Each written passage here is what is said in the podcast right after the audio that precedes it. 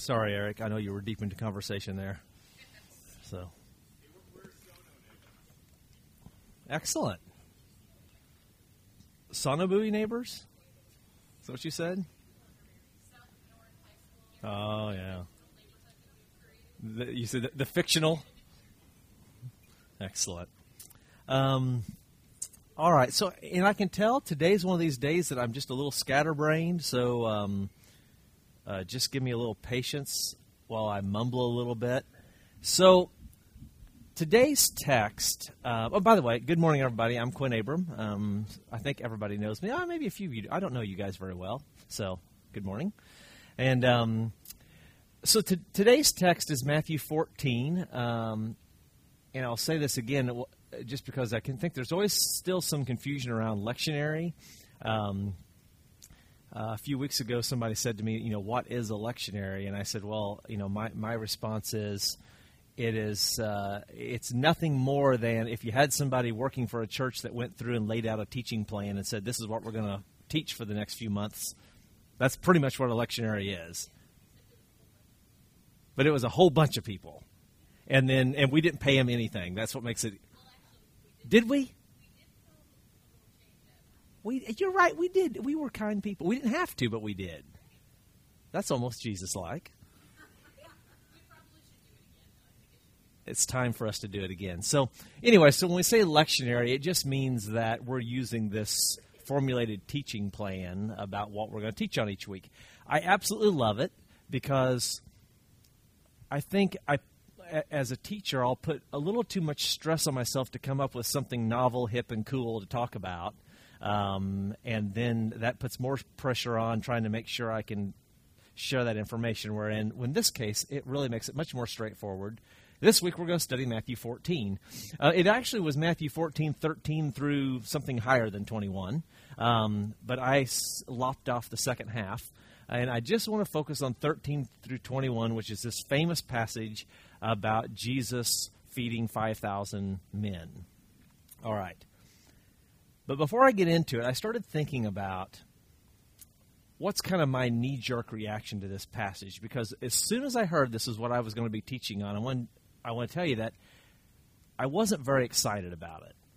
And I started thinking, why am I not very excited about this? And um, and so when I say getting over my prejudice, that really has absolutely nothing to do with feeding the 5,000. It has to do with what my problem is and what I had to work through this morning to get ready to teach on feeding the 5,000. So I want to share just a moment with you what my challenge was there and how I think maybe as we go through this morning how you'll see how, how maybe I, got I made a little movement here. I got I made some uh, progress as a Christian. So here's my issue. The feeding the 5,000 to me and telling this story, I think the easiest way to say it is it kind of sounds like bragging a little bit. You know, it's yeah, Jesus did it and that was a great thing, but to make a big deal out of it, there's a part of me that somehow or another struggles with it because I, I sort of say, well, yeah, I mean, for followers, we all, I mean, he could have fed 10,000, 5,000, 10,000, 100,000. You know, he can bring us back from the dead. I mean, like, it's almost like a it, it has this vibe of of sort of a chest thumping, you know, I'm something special kind of thing. And so there's something about that that is messing my messing with my brain. And I started thinking about that and um and anytime I think of negative things, I'll eventually make full loop back to Facebook. Um, so uh, I started thinking that you know what, this is part of my problem with why I don't like Facebook that I need to get over, because um, Lee, I lost your name for just a second. It's not you, it's me. Um, Lee this morning said she wanted to hear us talk about some celebrations, some answered prayer, something great that happened, that kind of thing. And that's awesome. And it's like I can get behind it and I can completely get excited about it. And so uh, if I'm at work and something happens really good, which does occasionally happen, you know, I want to come home and I want to tell Jill or tell the kids that something cool happened. And I, in my brain, I think that's okay. I think that's a nice thing. It's good to share. Now, if I were to So let's say there's something that good was happening. Let's say my boss gave me a good review and I got a raise. So let's say, for example, that might be what, what could happen. So if I come home and tell Jill that, I'm good with that. But if I come home and I make an eight foot by eight foot banner and I write that on the banner and I strap that to my car and I drive around the streets, that's a little weird. In my brain, that's what Facebook is. Facebook is like you're running up and down the street saying, Hey, everybody, I just ran my first 5K. Or, Hey, everybody, you know, whatever it happens to be. Am I a little messed up? Huh? Well, exactly. And that's where I think I'm messed up. Because I started thinking about that and I thought, no, what's really wrong with me is I can't deal with modern society. I can't I can't deal I can't deal with the fact that we're no longer a face to face society in everything we do. And instead, this idea that instead of talking to someone face to face and sharing with them, now our society has moved to Facebook. Now, now, there's plenty of issues with Facebook, but I think I probably give it a little bit too hard of a time. And that going back to this story, that it's that kind of mindset. It's this thing about I don't like it when people brag. I don't like it when people pump themselves up, and I'm so overly sensitive to it that sometimes I won't let good things happen and be celebrated and shared because I'm so scared that it's going to come off like I've got a wrong attitude or something. Does that kind of make sense? And I think that's why when I read this, I sort of struggled with it. So I want to read um, this. What we're going to do today, we've got it's 20 till, so we you know we've got a little over half an hour. Um, I'm going to try to walk through my thoughts on Matthew 14, and then I want to have us break up into some small groups, and I've got a couple of questions for us to talk about. So we'll give some, and not to mention, I want you when you break up into a small group, we'll have you kind of introduce each other, make sure everybody knows each other. All right, so Matthew 14. I hope you guys will be able to see this. Is that too little? It's pretty small, isn't it? Well, I'll read it. All right, so Matthew 14, 13 through 21. It says, When when Jesus heard what had happened to John, he left in a boat and went to a lonely place by himself. Pause, stop. What happened to John? Anybody know? Yeah, yeah. This is not a this is not a small thing. This is a huge deal. Jesus, the guy that's leading the charge, running ahead of Jesus, telling the world about this great guy that's coming, Jesus' cousin, John the Baptist, has just had his head cut off. So right away, you have to start like softening your heart a little bit in this story. It's like I'm getting all wound up about this whole 5,000. Put that all behind. Let, let, let's look at what's happening here. Jesus is in a very, very difficult time. The last thing he needs me doing is walking in while he's mourning about his cousin and say, "Hey, Jesus, I think you're pumping yourself up a little much here." Right? Right? It's, it's, you can see how far out of whack my brain was as I was reading this. All right. So when Jesus heard what had happened to John, he left in a boat and went to a lonely place by himself. But the crowds heard about it and followed him on foot from the towns. When he arrived, he saw a great crowd awaiting. He felt sorry for them and healed those who were sick. Okay, so Jesus is in mourning. He ends up being confronted with this crowd of people, and even though he's in mourning and having a really, really bad day, the first thing he does is he helps them out. Because one of the reasons they're following him is because there's some uh, very unhealthy people there. Okay, verse 15. When it was evening, his followers came to him and said, No one lives in this place, and it is already late. This, this place we're living in, this place we're at is quite desolate. There's not much there. They say, Let's send the people away so they can go to the towns and buy food for themselves. But Jesus answers, answered, they don't need to go away. You give them something to eat. And they said back to Jesus, But we have only five loaves of bread and two fish. And then Jesus said, Bring the bread and the fish to me. Then he told the people to sit down on the grass. He took the five loaves and the two fish, and looking to heaven, he thanked God for the food. Jesus divided the bread and he gave it to his followers, and then his followers gave it to the people. All the people ate and were satisfied. Then the followers filled 12 baskets with the leftover pieces of food. There were about 5,000 men there who ate, not counting the women and children.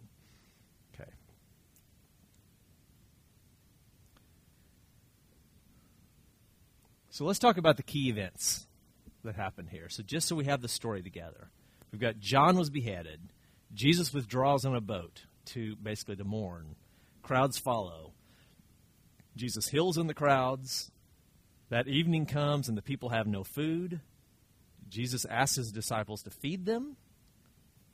The disciples say, We only have five loaves and two fish. We can't do it. Jesus says, Bring that to me. And he asks everybody to sit down. He prays. He breaks the bread.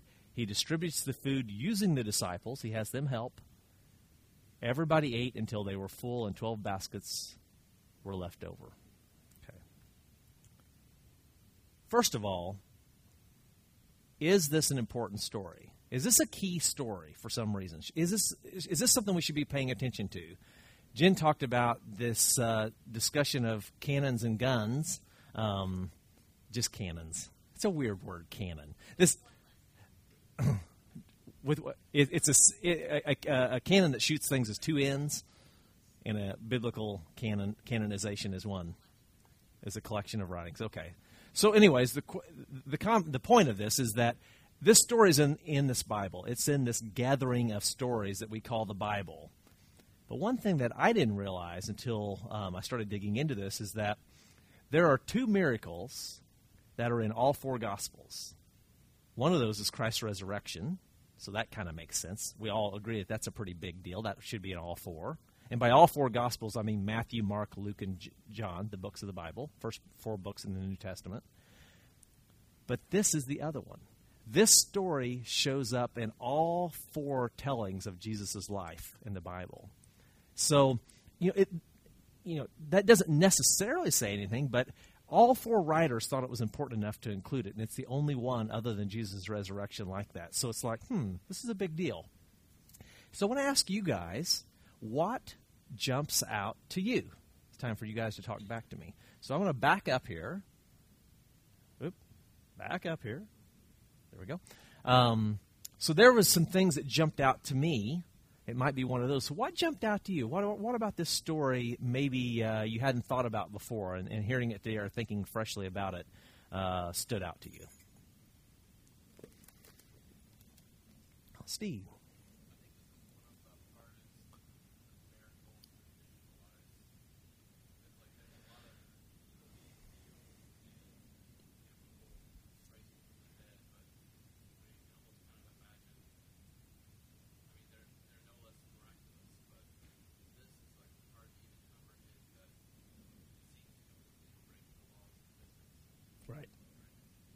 It's like, how do you have this basket, let's say, that has one fish in it, and you somehow reach in and you come out with two fish, or you come out with one and you look back in there and there's another one in there, or what happens? How does that work?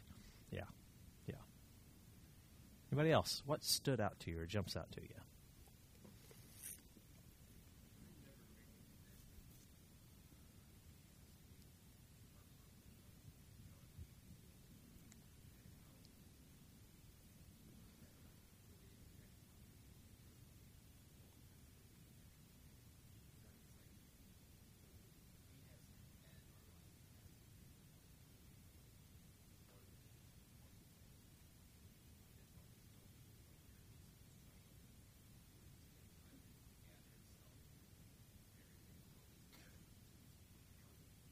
Yeah.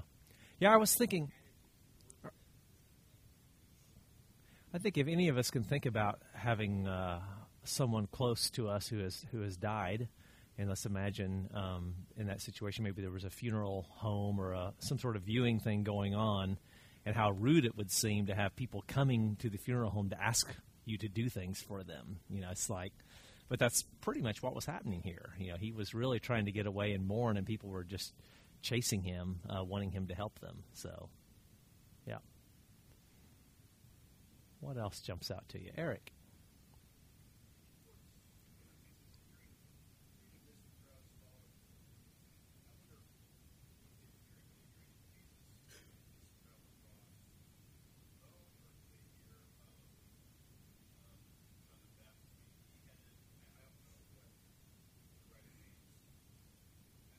Yeah, when I was reading, I thought the same thing. I, my assumption, and this is just my assumption, was that they just heard that Jesus was in the area, That's my assumption. Because I can't, I couldn't make any sense out of if they heard that John the Baptist was beheaded and then they chased Jesus. That doesn't seem. I couldn't make any sense out of that. But, but I think the fact that they, it sounds like there was some people that needed healing. Um, it might make sense that they heard Jesus was in the area, so they went running after him.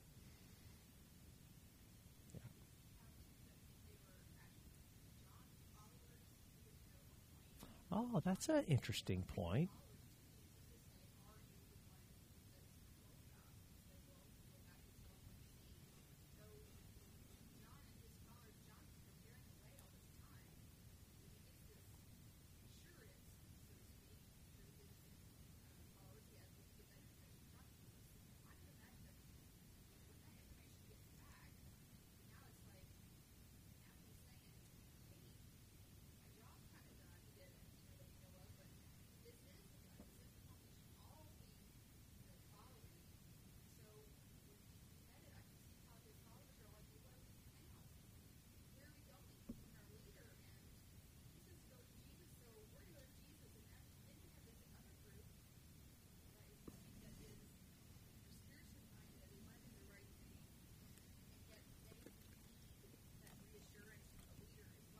Yeah. Yeah, that's interesting. Yeah, I hadn't thought about that. Yeah, it's a good point.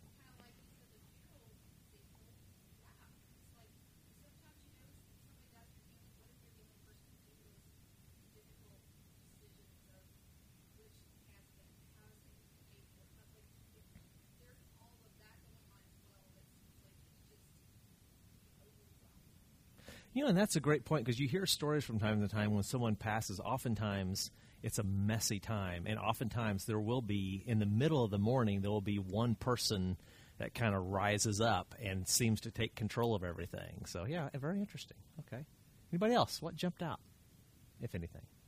Judy. Yeah. Yeah, absolutely.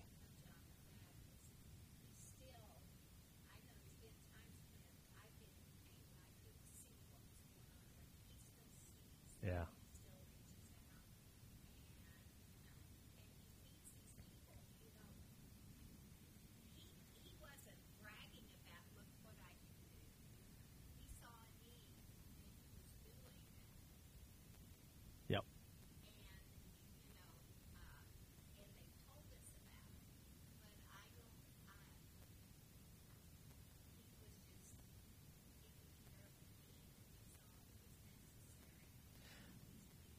What I think is interesting about this, as I was digging through this, is that we oftentimes like like a Bible might even put like a, a title above a section or something. In this particular story, we all hear Jesus feeds five thousand, and I think that's another thing that has hurt me because it puts all the focus on the five thousand, and yet you'll see when I wrote out the things that stood out to me, the number five thousand isn't anywhere in there not to say it's not important. It is, I think it's very important because it was in all the different texts. But it, it helps me to see that the story. I, am focusing on the wrong thing in the story sometimes, and I'm kind of missing out, as you said, just that incredible compassion that was going on there. Um, and f- and for me, one thing that I, I kind of got in the end of this that I think stood out more than anything else, and I and I decided I just wanted us to focus on, which we'll focus on now for the rest of the day is this last line because this is kind of weird. That not only did the people eat, and not only did they get to the point where they had met their very basic need, but it sounds like they were maybe went beyond that. They were completely full to the point that they couldn't really eat more. Um, and so there was a bunch of leftovers, and then there's these big piles of leftovers. And so it's kind of strange to me because there's a part of me again that says it almost has this wasteful thing to it. That's where my brain wants to go. And so I started digging into that a little bit. Um, and so for me, if you say what jumps out to, to me, it's that last section. And I think it's, it's this that I finally came to. It's this idea that God's bigger than that, whatever that is in your life. God's bigger than that. It's this idea that our needs are never too large. And what I mean by that is that God will not necessarily just meet our need sometimes He will blow us away and exceed our need. And that was kind of the aha moment for me while I was digging through this. I was like, wow, I've never seen that before. I've never really thought through that it was not a uh, bicep pumping, look how cool Jesus is moment. It's the other way around. Jesus is the last shall be first. He's always a bottom up type of person. And the idea is that Jesus saw this ridiculous need, and he didn't just meet it, but he surpassed it. And so God's bigger than that. He was bigger than that need. He'll be bigger than our needs. Our needs are never too big. And I, I went back and I, I started digging into this a little bit. And I looked at Psalm 23, and we'll just look at that real quick here. Um, I know you won't be able to see this because it's a little bit small. Um, but uh, find it there. Here we go. So listen to Psalm 23. It's a famous one.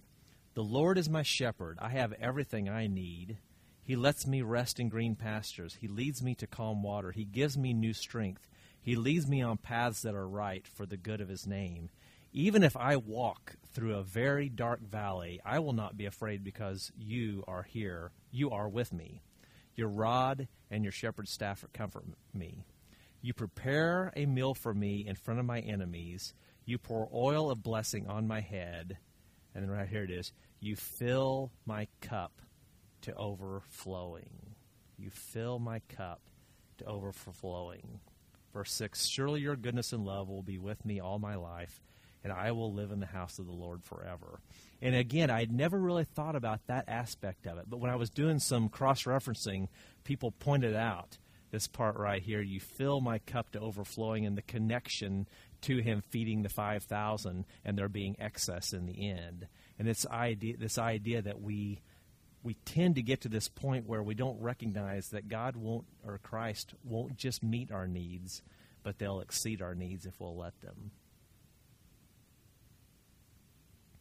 In Psalm 132, there's a, another line in there that says the same thing that uh, God will more than meet our needs. You guys can look that up if you want. But uh, yeah, it's it's an interesting thing. We don't normally think of, at least I don't normally think that way. All right, so let's break out into some groups. Um, you guys can do this. Just kind of find a table and kind of circle around or move your chairs around. Or I'd say groups of, yeah, I don't know, anywhere from five to eight people or whatever you want. And then we've got two different uh, sets of questions um, I want you guys to talk through. Chip, chop, chip.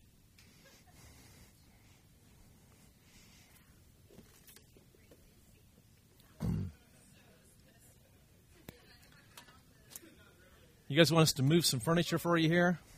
Would that be helpful?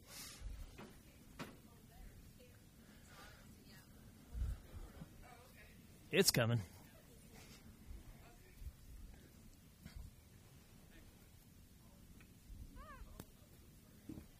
Shirley, you don't need to do that.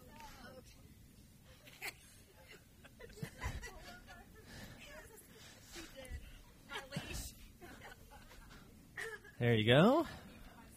Is there enough seats here? Okay.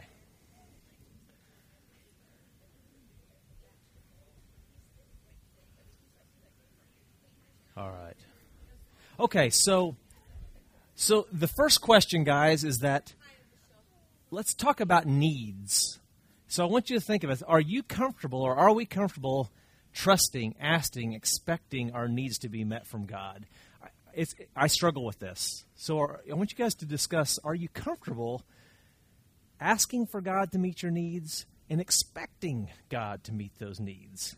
And then I want you to share some examples. So, do you have a situation where you guys have really leaned on God and uh, an example for Him to meet some basic needs in your lives? Does that make, make sense? You guys kind of might be a little hard, but give it a shot. And also, run around your circle real fast and introduce yourselves. So.